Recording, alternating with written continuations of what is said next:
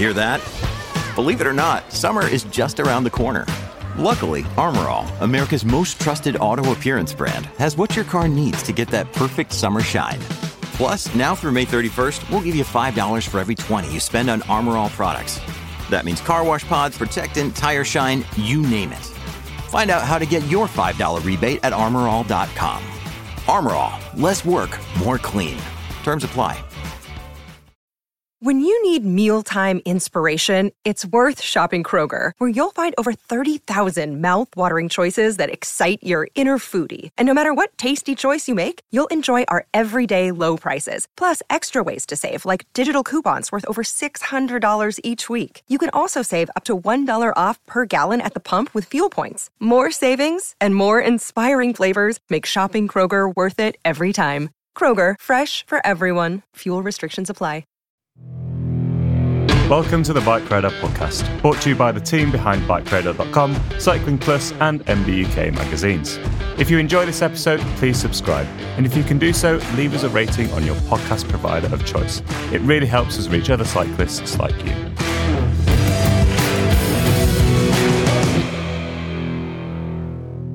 Hello, welcome to the Bike Radar podcast. My name's Tom Marvin, Senior Technical Editor here at BikeRadar.com and at MBUK Magazine as well. Joining me by the magic of Microsoft Teams is another one of our Senior Technical Editors at Bike Radar. It's Al Evans, all the way up in Scotland. How are you getting on, Al? Yeah, great. Thanks, Tom. Just uh, surviving some very cold, cold weather.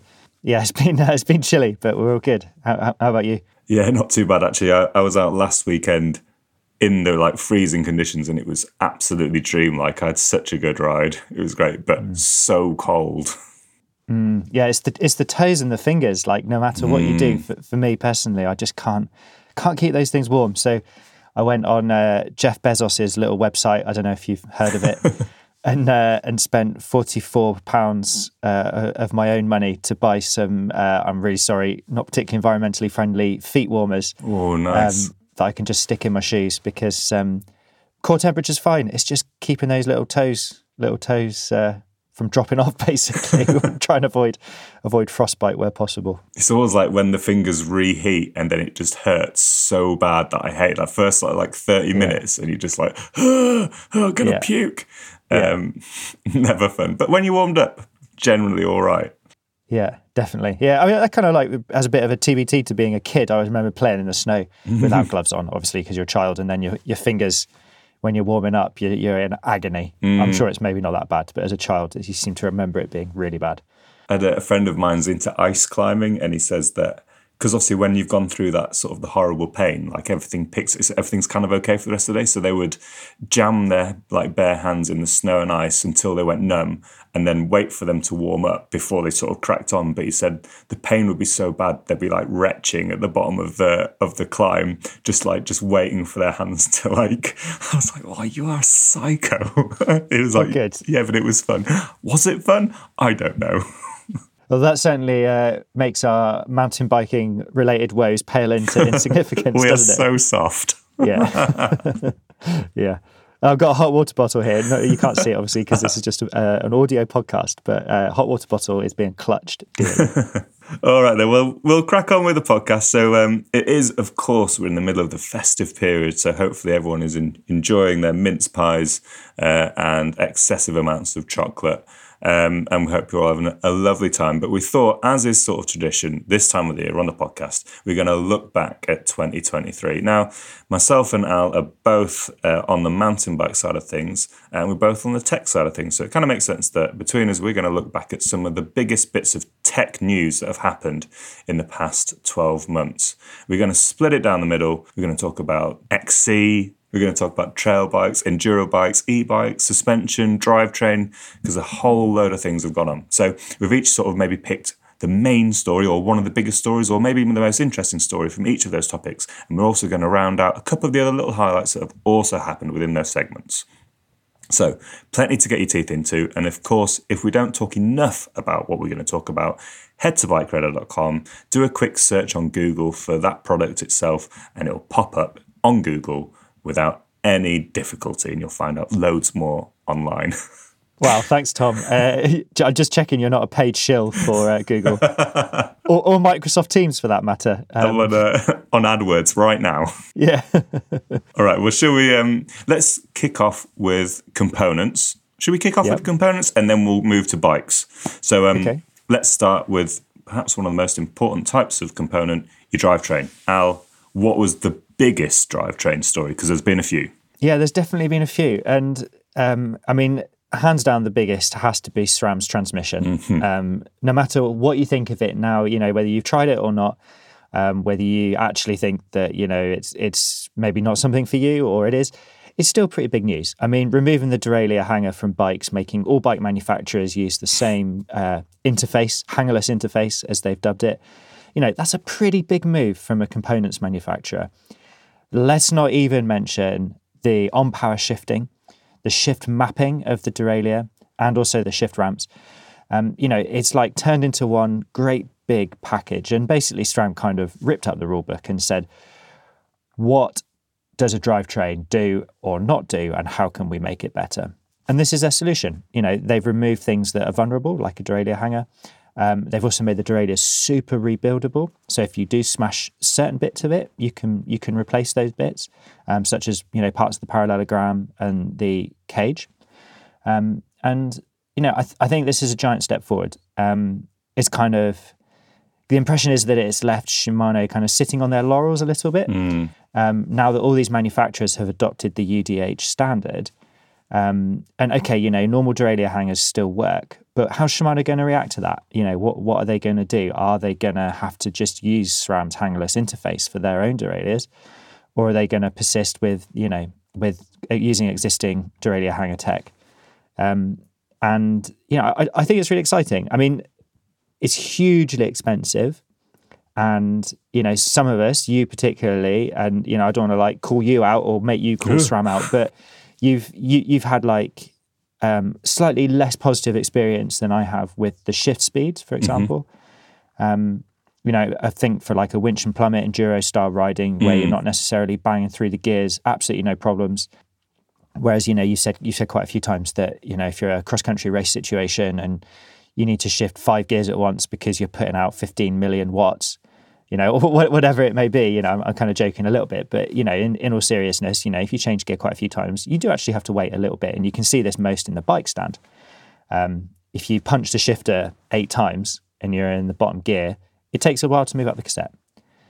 Um, so you know, it is it's really good. It is genuinely really good, and it's a huge change for the um, for the industry. Yeah, it's, it's definitely like probably the biggest news story of the year, full stop. I, I think, in many respects, like in terms yeah. of its ubiquity across mountain biking, from XC race bikes all the way up to enduro bikes, it's present. You've got, you know, it goes all the way down to GX level now. They released that a couple yeah. of months after the original XX. They do a cross country version, the XXSL. They do XO. They do all sorts of sort of iterations of it. I think, um, like you say, like the performance, the performance under power is unreal. Like it really yeah. is very good that shift waiting time, you know, I have some reservations about it, but it, it, it does work.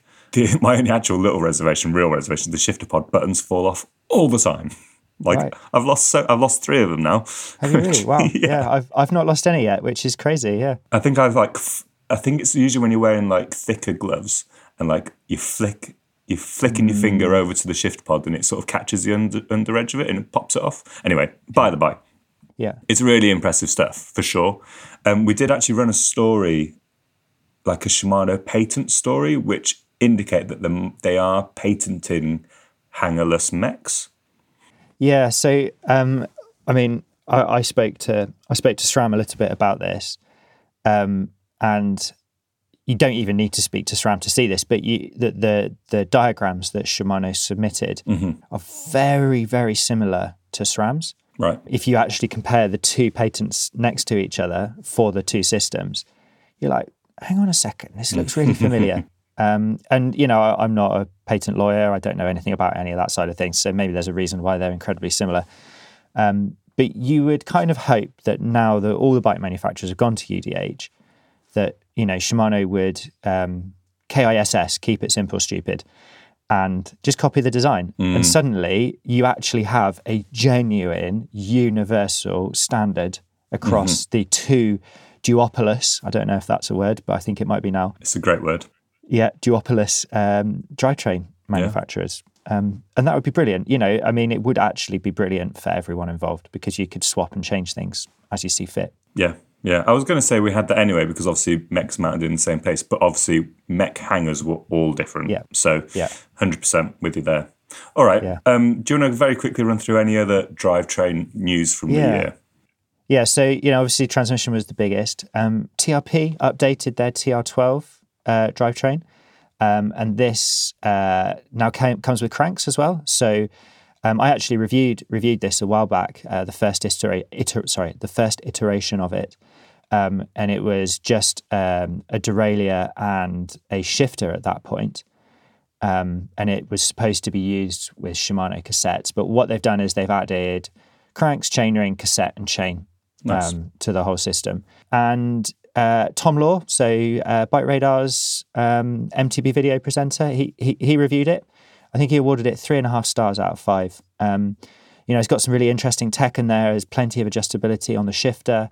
Um, you know, cassette, cassette ranges are, are, are pretty good. You know, pretty bog standard.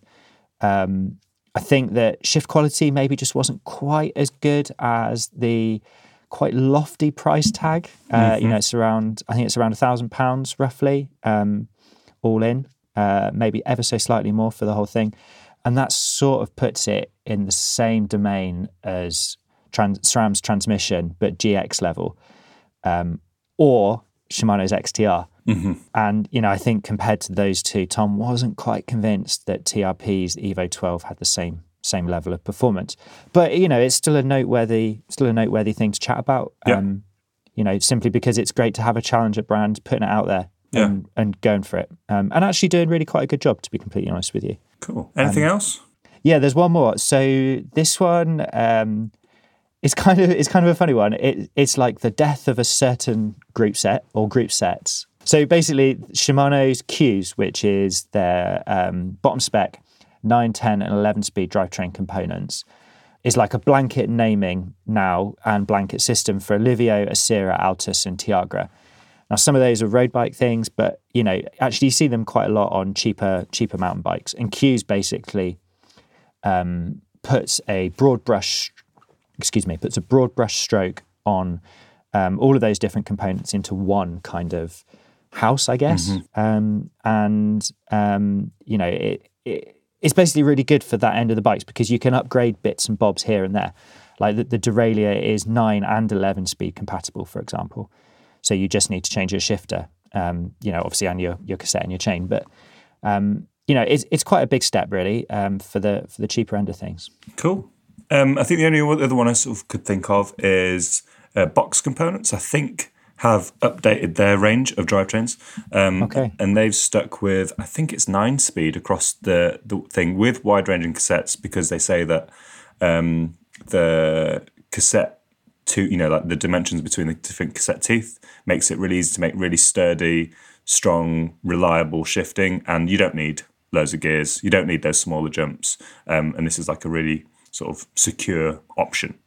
Um, and also worth mentioning, obviously, because I love it, uh, Classified did release a mountain bike version of their rear hub as well, which in effect replaces the front derailleur by giving you a two speed, electronically controlled, uh, instant shifting rear hub onto which you put a classified cassette. I'm not sure if it has that much application in, in mountain biking now that we have wide ranging drivetrains. And also, the extra weight at the back wheel is where you least want it. Um, But from a gravel or XC hardtail maybe perspective, really interesting. It performs on the gravel bike at least incredibly well. Yeah, So, yeah, uh, yeah. And you know, you could argue, well, okay, you've put two gears in your hub, so let's remove some of the ratios from the cassette, and you know, let's par all that back. But then, are you going to save as much weight um, in the weight that you've gained in the rear hub? So you know, yeah. eBay Motors is here for the ride. With over 122 million parts, you can make sure your number one ride or die stays running smoothly. Brake kits, LED headlights, bumpers, whatever your baby needs, eBay Motors has it. And with eBay Guaranteed Fit, it's guaranteed to fit your ride the first time, every time. Plus, at these prices, you're burning rubber, not cash. Keep your ride or die alive at ebaymotors.com. Eligible items only, exclusions apply.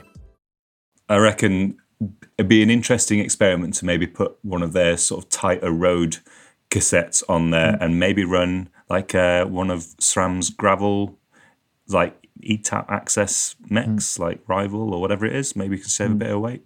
Anyway, interesting nonetheless. All right, yeah.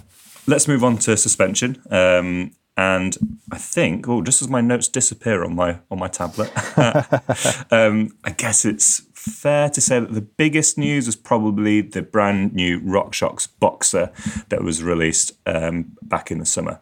So it's now moved to a 38mm stanchion um, chassis. Um, so obviously those are bigger stanchions, which you think is going to make it a stiffer fork, but they do say that they've tuned it to blend torsional and bending characteristics because so much too stiff, you're actually going to compromise on both comfort and grip, but obviously you don't want too much flex because at that point you're compromising on handling. So there's a balance to be made there. The ultimate level fork, which is the one that you're going to be able to buy, comes with the top spec Charger 3 RC2 damper, which gives you all the adjustments that you're going to need.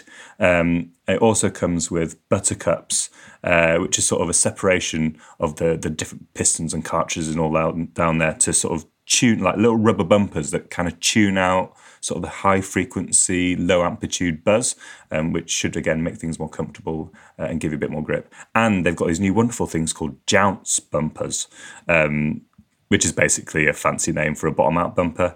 Uh, but I, put... I, think uh, recently I, I, made a comment that a jounce bumper was a nonsense. I believe I, I, had absolutely it made absolutely no logical sense to me what that word meant in no. that context. No, I don't know why. I mean, I think this is the thing. You know, SRAM are very good on buzzwords. You know, they we are. see it with like it's transmission, not drivetrain, and yeah. like shift lanes, not shift ramps. You know, yeah. So we'll give them, we'll give them it. But yeah, it's a jounce bumper uh, to stop harsh bottom outs. Um, there is also an OE spec BoXXer um, which has a Charger 3RC, so slightly simpler damper. Now they come as 200 mil travel forks, but there are spring kits to bring it down to 190 or 180 mil travel. Um, they come in 650 and 29 inch options. And finally, well, not finally, they're also e bike rated. So we're seeing a few more e bikes, which maybe obviously not downhill ones, but kind of enduro e bikes coming ready to take dual crown triple clamp forks. Haven't seen many hmm. out there yet. Um, Specialized did it, I think, didn't they? Kenevo. Yeah, they, yeah, it's the um, the Kenevo. Is that right? The Turbo Kenevo, not yeah. the Kenevo SL, the Turbo Kenevo, which is the the super long travel 650B wheeled mm-hmm. uh, version, and then also the Haibike. Um, my gosh, I can't remember what the exact name mm. is, but mm. they've basically got a model out there with uh, they're actually running a triple crown Öhlins fork on it. Mm. Um, did did Cannondale do the Moterra with a BoXXer yeah, last year? they did for a little bit. Yeah, yeah, yeah absolutely. So yeah. it is a thing, but you know, we'll see. Um, I'm sure some some people may be uh, salivating at the, some enduro riders may be salivating at the prospect of being able to fit a 180 mil travel BoXXer yeah, to their to their enduro bike. I think um, it'd be pretty cool. Like there are yeah. definitely enduro bikes out there which are rated again for for such forks. Yeah. Um, inside the fork, uh, there's a new DebonAir Plus spring, um, and they've made it a twin tube design, which is you know an, an well a twin tube cartridge design, um, which RockShox says their most linear air spring yet. So kind of pulling it back towards the performance of a coil uh, in terms of suspension, because obviously a lot of downhill forks traditionally have had coil springs in there. Um, the new design has also allowed them to tune the case casting volume, which is basically air trapped inside the lower leg. So between all of that, they've basically made their air spring as good as they say they can. Um, and there's also new oil flow ports in the upper to keep the bushings lubricated. Um, Beautiful. Thanks. Was that beautiful for me or beautiful for them? It's a lovely looking. Both of you. Both, both of you. you. yeah. Um, regular uh, Bike Radar podcast guest Luke Marshall did go all the way to Whistler to test the fork, and there is a, a review on bikeradar.com. Um, other suspension news. Um, EXT purveyors of beautiful suspension, um, most commonly known for their coil shocks uh, and slightly quirky forks in some respects, um, released the Aria, which is their first air shock. It's got a two uh, a two positive air spring setup. So the initial prim- uh, air spring is for the primary support, like setting your sag and that early stroke sensitivity, and then the secondary uh, positive air spring is for the mid uh, and ramp up uh, and there's no volume spaces required. Um, Öhlins released the new RXC34M1 fork and TCX Airshock. Um, so this is sort of their more lightweight trail XC suspension. Um, the shock comes in two versions. Uh, there's like a versatile one and a slimmed down extra lightweight one. Um, and then the fork. Pretty has, sure they were they they were raced at the World Cups, weren't they? I can't remember on which team it was, but they were definitely they were definitely at, at some of the World Cups this year.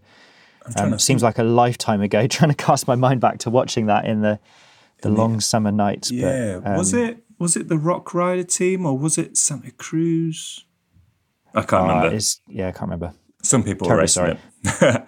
um, We get we get minus minus three points Minus each three for points uh, lack of knowledge. um, the fork comes with either alloy or carbon CSU, so the uppers, you know, your um, the sort of the top bits of the fork, uh, and there's three damper positions. Uh, and in other suspension news, um, we were very excited to see SR Suntour actually announce their electronic control of suspension. So Pidcock had been riding around on SR Suntour suspension with some wires coming out the top of it last season. Um, was it the Olympics? Wasn't it? the Olympics. it? Yeah, yeah, yeah.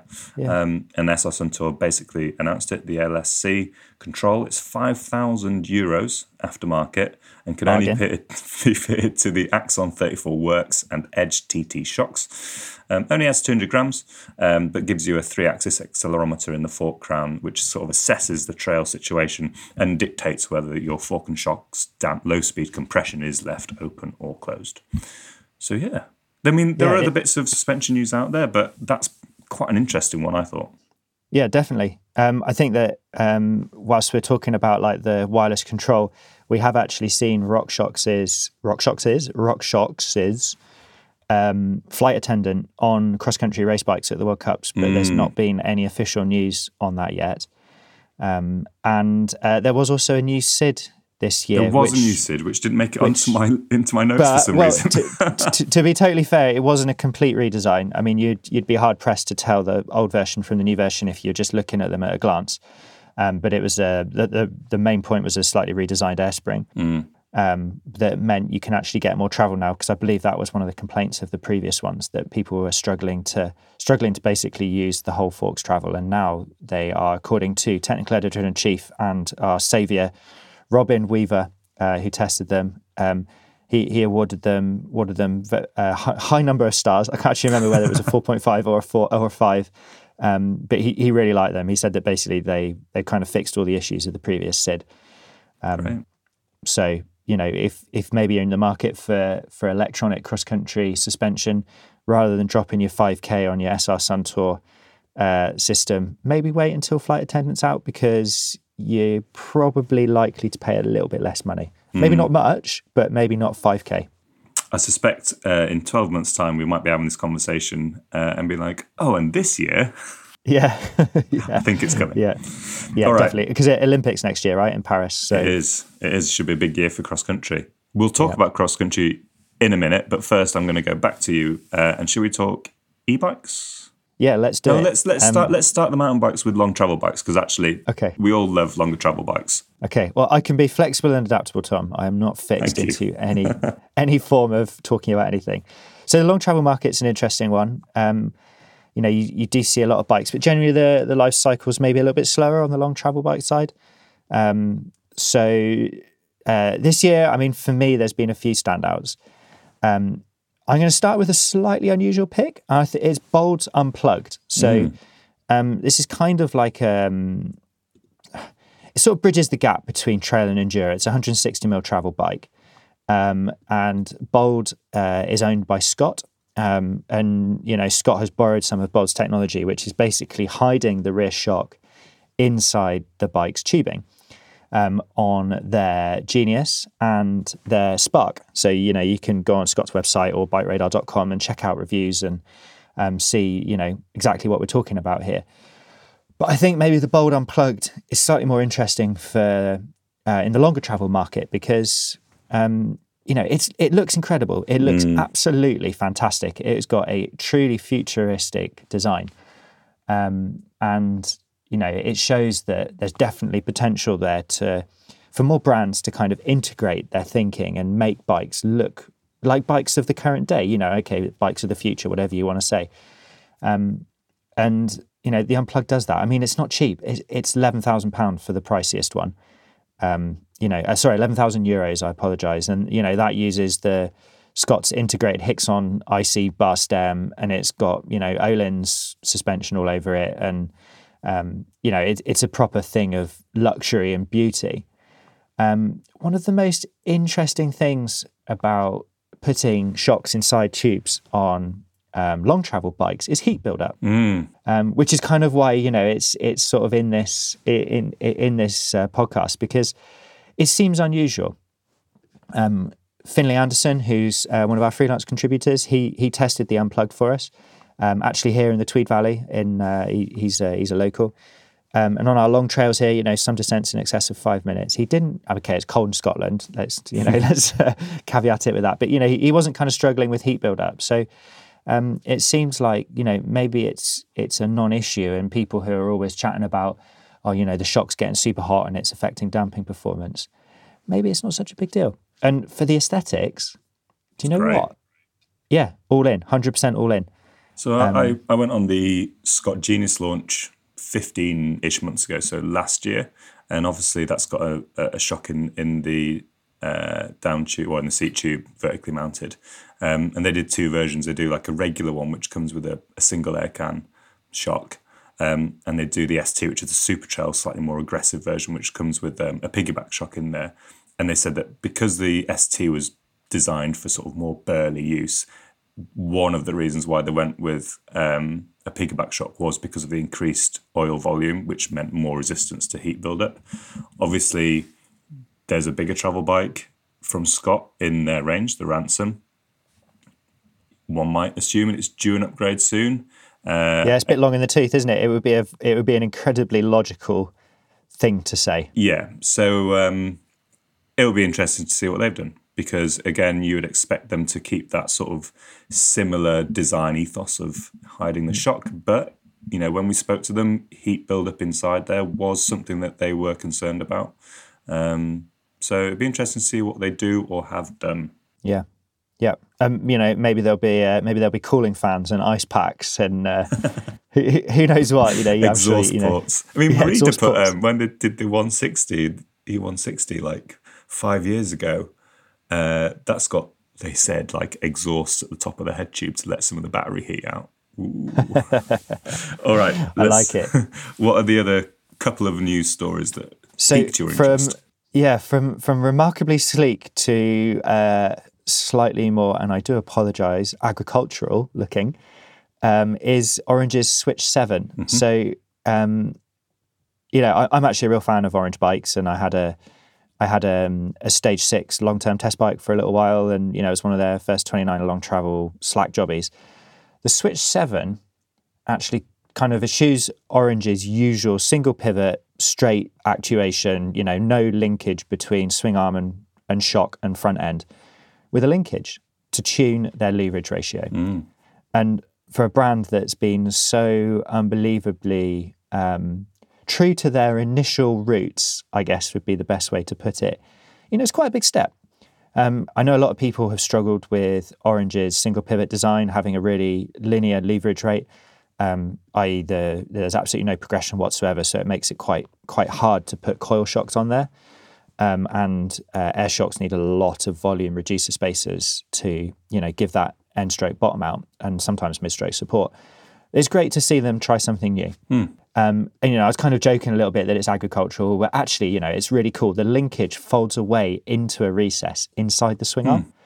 when it's fully extended. So you know, you look at it from the side, and you can't actually tell that there's a linkage in yeah. there. So you know, they kind of keep to their original design aesthetic. Um, obviously, this one runs on mullet wheels, 165 mil of rear wheel travel, you know, slack long, low, all of your standard bits and bobs. Um, you know, 60, 63 degree head angle.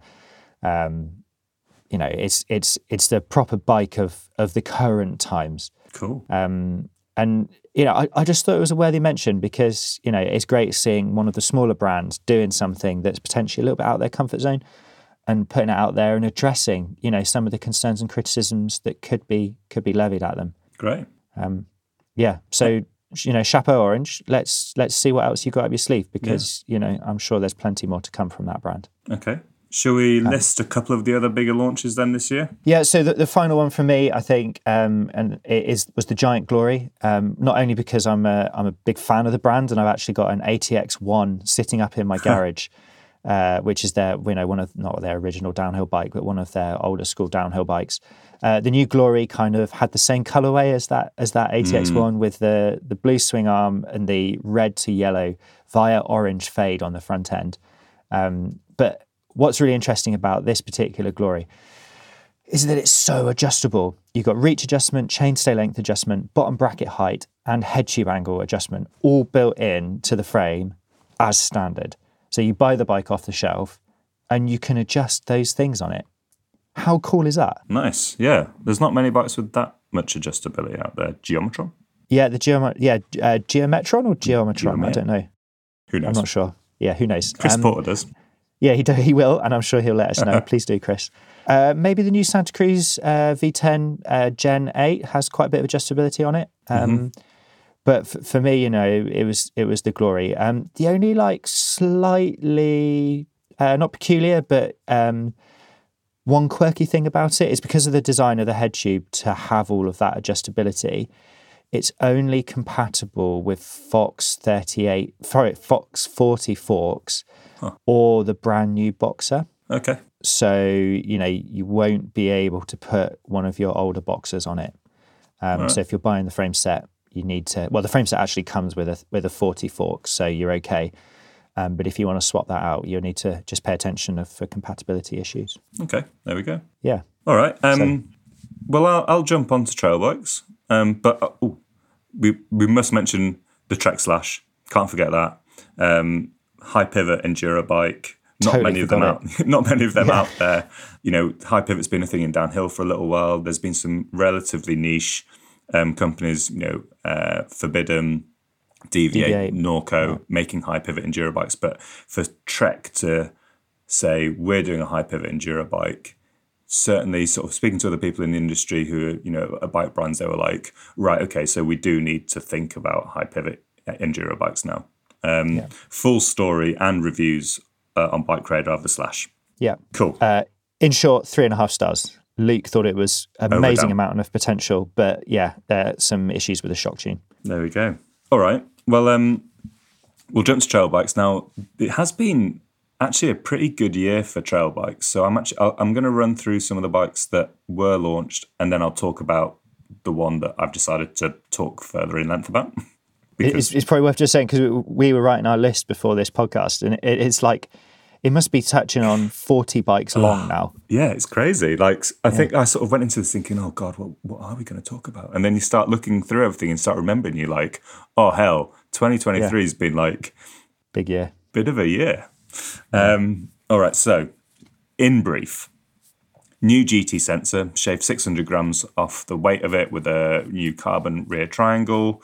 Um, there's a Habit LT, so Cannondale um, have done a long travel version of their Cannondale of, of the Habit. I've got one in for Bike of the Year testing, so there'll be a review of that in about six months' time.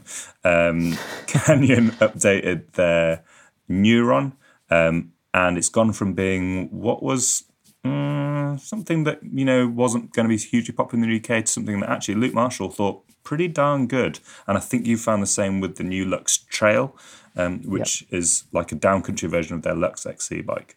Um, Orbea have been busy. They had a new Rallon, which we didn't mention, but they have done. They also had the new Occam, which is their kind of 140, 150 mil trail bike. They do an SL with less travel and an LT with more travel. And you change the shock yoke, which changes travel, does little bits of the geometry, loads of like customization available on that bike in terms of kit and paint job through their Mayo program. Yeti launched the SB135. Why is that interesting? Well, probably one of the few trail or enduro or XC bikes or any bike launched this year with two 650B wheels, um, kind of proving that um, it's yeah. not quite dead yet. I rode the SB 135 and actually, you liked an, it. It was an absolute hoot. It was hilarious. Like, yeah. probably not going to be the fastest bike in the world, probably not the most capable bike in the world, but in terms of like ride characteristics and feel, like, what a fun bike to ride. I, I, I loved it. Hasn't tempted me away from 29ers though. Um, mm.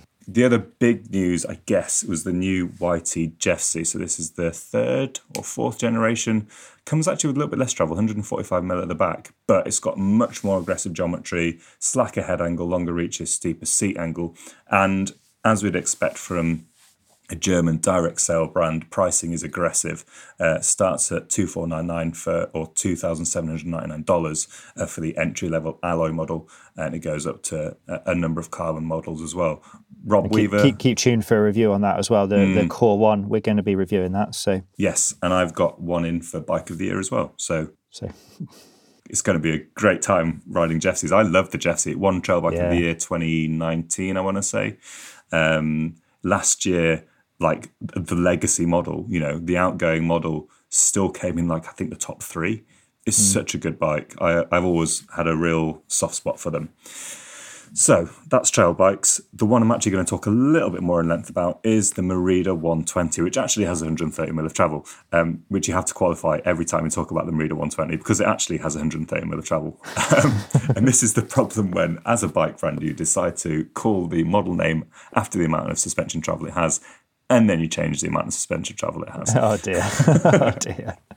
So, Classic. Merida have had like a real big eighteen months. Um, a year ago, or just over a year ago, they launched their new 140 and 160, which was a real radical departure from them. You know, Merida, I guess, have been a slightly more on the traditional side of things, but the launch of those two bikes really signified that they were taking, you know, mountain biking and trail and enduro bikes seriously. They created two bikes with some of the most radical geometry of any bike in the genre. You know, we're talking super long reaches for for a given size. Like I measured the seat angle on on a 140 80.5 degrees on a seat angle. Mm. Like unreal. Like unseen almost. Yep. Um, yep. certainly from basically the biggest bike manufacturer in the world, pretty much. Um, yeah, which a lot of people don't actually know that. Yeah, they you know they're a huge brand and they make you know they make bikes for Spesh. They work with Spesh. Um, there's an agreement there. Whatever. I, I, don't want to go into the details. I don't really know them properly. Um, but anyway, they're a huge. Company. Sounds company. like a great time to stick your oar in. they're a huge company, and those two bikes. I mean, first off, the 140 won Trail Bike of the Year, and the 160 sort of uh, verified my sort of awarding of Trail Bike of the Year because the 161 Enduro Bike of the Year, which Rob Weaver did. Um, so a double whammy. A double whammy for them. And back in the autumn, they launched the 120, which has 130 mil of travel, which has 130 mil of travel um, at the back. Uh, I don't think you mentioned that. I don't think I mentioned that. um, but it's interesting because it, they don't, they're not doing carbon ones. This is aimed at a more entry level price point. They've got three models. I think they start at uh, £1,900 and go up to 2500 but you'd have to triple check. Um, alloy only, alloy flex stay at the back. Similar geometry, not quite as radical, but pretty similar, uh, and a very um, similar suspension platform as well. Basically, they pedal incredibly well. Like I, I ran a 140 as a long term bike this year, and I never used the lockout. In fact, due to issues with some of the shocks I had, I actually taped the lockout lever open um, mm. and never once needed it. Um, so yeah, super good at pedaling, but also you drop into that mid stroke. There's loads of grip, and then it ramps up mega good for super control when you're sort of hitting things big. And the 120, which has 130 mil of travel, kind of does very much the same with geometry that is also yeah really up to date. Um, they are targeting it at people who maybe it's their first full suspension mountain bike and they sort of want to make that jump and also at people who maybe have a longer travel bike but kind of want a secondary bike to do bigger days out and a bit more efficient. Um, so yeah really cool bike. Um, full story and reviews on bikeradar.com yeah super affordable which is going to be going to be music to people's ears at the current current I times think i think so. yeah yeah yeah definitely all right yeah, then nice so we've got two more categories to go uh, and let's talk e-bikes. Okay, so uh, once again, uh, we're going to be talking about SRAM. So arguably, I think I think that this is the biggest news uh, to come out of e-bikes this year, simply because it now means the brand offers a top to tails bike outfit essentially. You know, okay, the the powertrain, which is what the the motor system's called, um, has its own important bits of tech that we'll chat about in a second. Um, but the fact that you can go out and buy a fully strammed up bike, um, I don't think any other manufacturer offers that. No. Like, okay, you can get, you know, Shimano and Fox uh, suspension bikes and, you know, they'll work closely together, but nothing from the same brand. And I think that that's, you know, a huge deal for for the bike industry um, and bike brands. You know, I'm sure that if a bike brand wants to spec all of those different bits from from SRAM, there's potential for you know OE. I, I mean, I don't know how it works, so I'm going to stick my oar in. But you know, OE discounts or whatever. Um, Just think, they're pretty much the only thing they don't make is saddles and tires. No, they'll make saddles through. Truvativ? Probably, Yeah, probably will have one, but they don't make tires. But they make wheels, forks, Yep. stems, bars, seat posts. They don't Grips. make fr- grips. They don't make frames. But No. basically, frame and tires and everything else pretty much could be SRAM. Yeah. Which I mean, you That's know, they've like they've got bottles, they've got cages, I mean, you know, might, they've got. at this point, they might as well. Well, maybe that'll be next. Who knows? And I wonder what they'd call it: SRAM frame, uh, um, component hanger. I'm not sure. Universal SRAM hanger. um, so, j- j- j- jokes aside, I mean, you know, P- Powertrain uh, uses a motor that's built by Brose. So, anyone who's ridden a uh, specialized turbo levo bike, so the full power ones with the the two point whatever motor it is, like the the newest one, which is on the turbo levo, um, it'll feel familiar and it will sound familiar, and the little display on the top tube looks very familiar. That's not a bad thing, you know. Whilst it's not maybe quite as good as Bosch, it's definitely one of the best motors out there. So, in outsourcing their motor to Brose, no bad thing. I mean, you know, some people be like, oh, why don't they build their own thing? Don't need to. Don't need to if they can do that. I think probably the most interesting thing about Powertrain is auto shift and um, free shift. I think it's called. I always get confused between the the Shimano Coast Shift and all of the Shimano naming. Um, so basically, the gears, when put in a certain mode, can change for you. It does everything for you. So you freewheel and speed up, it will shift to a harder gear. You freewheel and slow down, it will shift to an easier one. Likewise, when you're pedaling, it tries to keep you pedaling within a certain cadence range. Um, it's it's really good. I mean, I've ridden it. I've, I've ridden it, you know, pretty reasonable length now. I've actually got some of my bike of the year bikes with powertrain. Um, it's really good. It's best on like trail centers where there's a lot of undulating terrain. Um, and what it means is you can just hammer around the trail center and only have to think about the terrain and pedaling. It's bonkers how fast you can go. I mean, you you rip yourself a new one basically once you get into it. Um, you know, I mean, like you see like 160 beats a minute. I mean, that's pretty high for me. I'm I'm old now, so my potential maximum heart rate's quite low, and 160 is pushing it. Um, you can go so fast on the thing. The main problem is when you have a super fast short downhill into a really steep short uphill where you decelerate incredibly quickly. And what uh, auto shift will do is it will change into a hard gear on the way down and then not be able to change quick enough into an easier gear. But you think about what you'd do on your normal bike, you'd preempt this on your normal bike, you know, a bike without auto shift gears, you would naturally select those easier gears as you're getting to the rides. And you can do this, you can override the system. So, on the one hand, you have the promise of automatic gears where you think, well, it should probably be able to do that. On the other hand, if you were riding your normal bike, you wouldn't end up jammed in a hard gear anyway. You'd think about it. So, you just have to maybe engage your brain in one or two little places. Um, it's available on four bikes, maybe now three. Um, so you've got GasGas, you've got Propain and transition, um, all offering e-bikes with Nukeproof as well.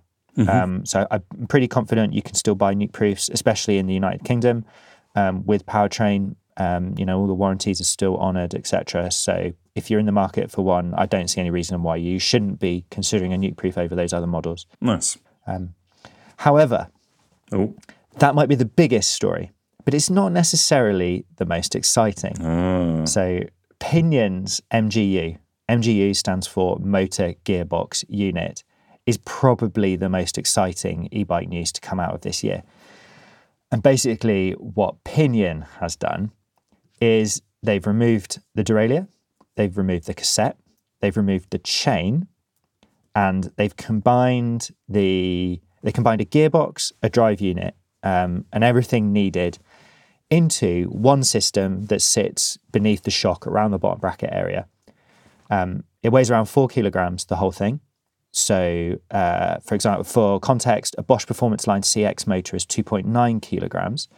So that leaves you with 1100 grams to fit a full drivetrain to, to make Okay. up the same weight as Pinion's MGU. Now, I don't have my spreadsheet open currently, but I'm pretty confident that even if you spent an absolute fortune on XXSL or XTR, you still wouldn't be able to beat the four kilogram mark as an all in system. So when you think about it like that, the MGU actually seems Yeah. quite Interesting. you know, yeah, it seems quite interesting. So um, it's a sealed unit. Um, it needs to have its oils oil changed every ten thousand kilometers. Mhm. Um, now, as someone who rides a lot, ten thousand kilometers off road. This is someone who rides a lot off road. Ten thousand kilometers. That's a heck of a lot of riding to do on one bike. Yeah, especially on one bike. Okay, if you only own one bike, sure, but a lot of people probably will own an e-bike and uh, you know just a normal bike. Um, so you're going to be splitting that splitting that mileage between the two. Just like SRAM system, the MGU offers automatic electronic shifting, and um, whilst it's available with a chain, it can also use a Gates belt drive. So suddenly you've got the reliability of a toothed belt that you'd see in like a car that are used for um, the, the crank belts or the you know the pulley belts or whatever you want to call them. Um, now I know these can snap on cars, but my gosh, there's a lot more force going through a car's uh, crank, crank belt than you know crank whatever it's called than a bicycle one. It's claimed to give up to 160 newton meters of torque. So it's quite hard to measure that because um, of the way that the gearbox works. Um, and Pinion claim that that's roughly the same as 85 newton meters um, at the rear wheel, um, which is pretty similar to the Bosch, the Shimano, um, everything else. It comes in 9 and 12 speed setups. So that's a 568% range and a 600% range, Wow. respectively. Now, I'm pretty confident that um, Shimano's is 510% and SRAM's is 520%. So even their nine speed version beats both of those. Interesting. Um, Yeah. So I think the main sticking point at the moment about the MGU is that it's only available on a handful of bikes. Um, there's Simplon, Rotwild, and Flyer. Um, those are currently the only brands um, who are who are you know offering this. I- I've actually been in touch with Rot- Rotwild. I think you would say uh, if you pronounced it correctly uh, recently. So you know we're trying to we're trying to get one of those bikes in to test. Um, Great. to be honest with you, it looks amazing Yeah. um, remove the derailleur, put everything into one bit, change your unsprung to sprung ratio, uh, weight ratio, use a belt drive. I, I want to give this a go. Let's Wow. let's get it in. Fingers crossed. Yeah. All right. Well, Um, sorry, w- one final shout out. My gosh, I'm very excited about e-bikes, and this is really sad. Uh, it's Bosch's SX motor. Um, that's going to be available on, on quite a few different bikes. Um, this is a, a, a low low torque but high power motor. So it's got 55 newton meters of torque, but 600 watts of peak power. So that gives it quite a bit less torque than you know your full power motors, but actually around the same power. Um, and what this basically means is that to access the assistant, you're going to have to be spinning at higher cadences than you would usually on a on an e-bike. Um, it comes with a 400 watt hour battery as standard, and there's a range extender called a Powermore. Um, and I've actually ridden this motor now, and genuinely, I'm I'm really impressed. It's it's really natural feeling. Like it it feels like one of the most natural bikes. The faster you pedal, the more assistance it gives, which is exactly how you would ride um, you know, out on your normal bike, you would need to pedal faster to be able to get up those steep climbs. My main complaint so far is that chainring sizes are a little on the big side. So staying on top of that gear on super steep climbs, even in the boost mode or turbo mode or whatever it's called, a bit tricky. Yeah. Um, so we'll see. Um, but yeah, it's, it's really exciting, exciting at the moment in the e-bike world. Great stuff. I mean, there's been tons of bikes, e-bikes launched this year. We- We're not going to go through a list because um, we're nearly an hour long, and I've still got to talk Yeah. about XC bikes. But um, Yeah. yeah, it's been, it has been really interesting. I've ridden a few this year, and uh, yeah, it's been it's been cool. A good year for e-bikes. All right. Definitely. Finally, we're going to talk about cross country because it might not be massive in the UK, but people love watching it. And outside of the UK, XC is huge. Uh, and again, it's been a great year for XC bike launches. Pinarello, for example, they finally released the Dogma, which is the bike that Pauline Ferrand-Prévot and, and Tom Pidcock have been racing on. Um, Wilier released a 120 mil, absolutely wild looking bike called the Erta Max SLR, um, which has 20 different models within it. Um, apparently mad. Um, I rode the Pivot Mach 4 SL, um, which goes against the grain in that instead of being a, a flex stay single pivot, it's a DW link. Um, it's got adjustable travel at the back too, so you are, you can pick from 95 or 103 mil with a shorter stroke shock, or 106 and a, hun- or 115 mil if you want to run a longer stroke shock, paired with 100 or 120 mil forks respectively. Cervelo released their first mountain bike, the ZFS5. Absolutely wild, sort of true, like thoroughbred XC race bike. Reviewed that, review online as well. That was interesting because that sort of broke at Nové Město under Jumbo Visma, which are traditionally a very road based team. Um, and in the XCE race, which is like the short track one before the main event, they replaced the shock with an alloy link to make it into a hardtail, very much bending the UCI's rules on using the same bike in both races, which I thought was brilliant.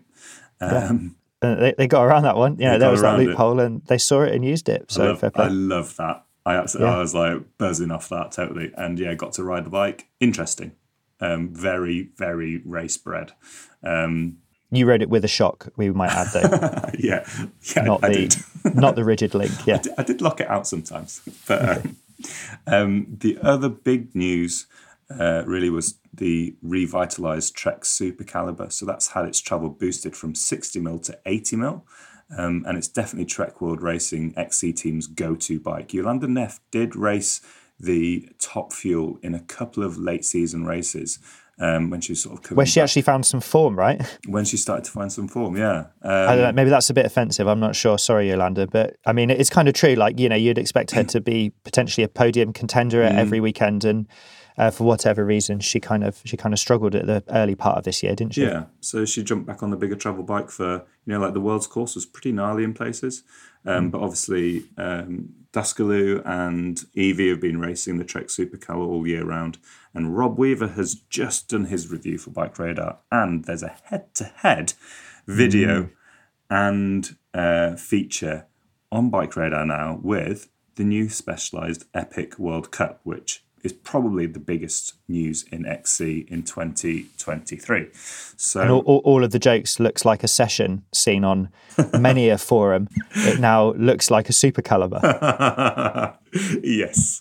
So um, this is the bike that Specialized reckon should maybe replace the cross country hardtail. And in fact, their Epic hardtail has now been slimmed down to a couple of more pocket friendly um, rides. They're still keeping the 100 mil Epic, um, but the Epic World Cup has 75 mil of travel doled out by a small custom RockShox shock slung under the top tube, much like the Super Caliber.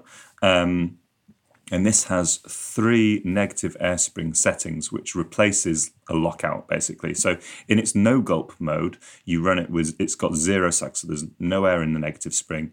Um, and unless you actually hit something moderately hard, it acts like a hardtail. There is no sag, there is no movement under pedal.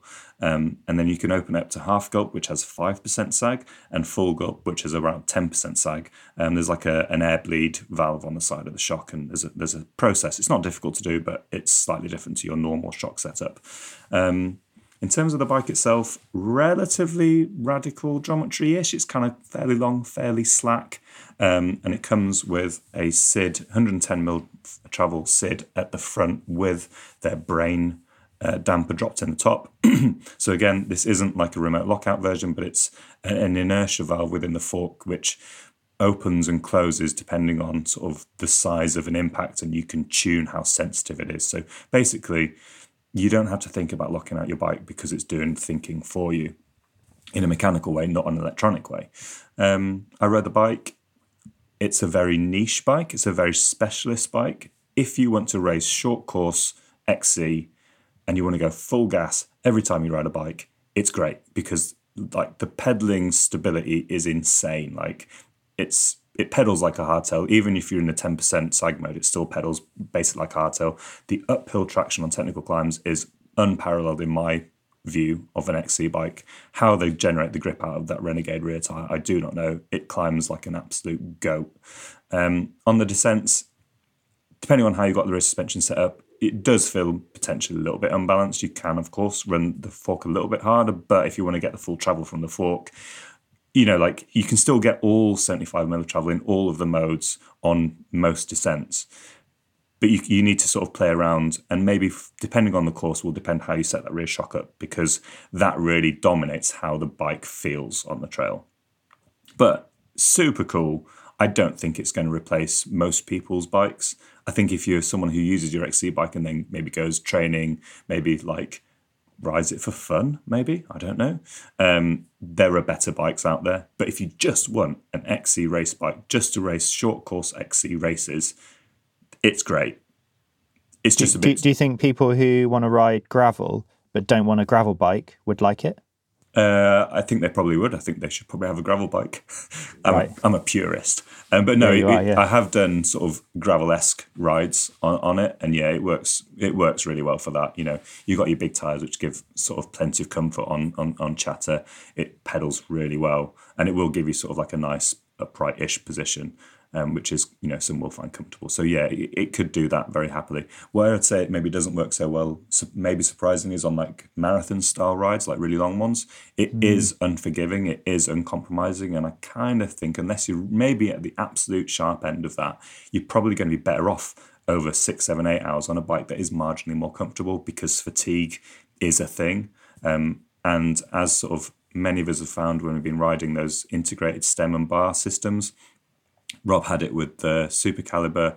We've had it with various Scotts that Luke's tested over the times. They're just not as comfortable as well. So I actually found that swapping the bars to a two-piece setup actually helped massively with with on-bike comfort. And you can change you can change You bar can change roll the bar roll. adjust adjust the geometry, yeah, which Yeah. is hugely important for quite a few people. Yeah. So um, Unless you're lucky and it's perfect for you, which yeah, it could be. we could be the specialized engineer who designed it. Yeah. All right. Well, I think um, we'll wrap it up there because uh, we're just about to hit the hour mark, um, and that's a good length for a podcast. But it has been an incredible year in mountain biking. I know there's been a lot of stuff going on with with the industry, um, and of course we've touched on that where required on bikeradar.com. Listen out for other roundups of 2023. We'll be doing a similar podcast about the road and gravel side of things. We'll be looking back at some of the most important news that has happened outside of tech as well. And of course, we'll be looking at our predictions for 2024. So keep an eye out on your podcast service, on your on your phone or on your laptop, because there's going to be loads and loads of end of year, start of year podcast content because that's what we do. Right. And please uh, also let us know let us know what your favourite bits were. Mm. Um, that would be really interesting to find out. You know, maybe actually we've uh, we've missed the mark, and you know you're like screaming at us currently. What about in- the Yeah. ba? Exactly. Great. Please uh, email us podcast at bikeradar.com. Lovely stuff. All right, Al. Well, thanks ever so much for your time this morning. Um, Thank you, Tom. And uh, yeah, we'll be back with plenty more podcasts in 2024. So I hope you've had a, a lovely end of year and uh, best wishes for the coming year. Very, very, very, very seasonal and lovely. All right. Bye for now. Bye. Thanks for listening to the Bike Radar podcast. If you've not done so already, please subscribe and share with your friends, or leave us a rating if you've enjoyed this episode.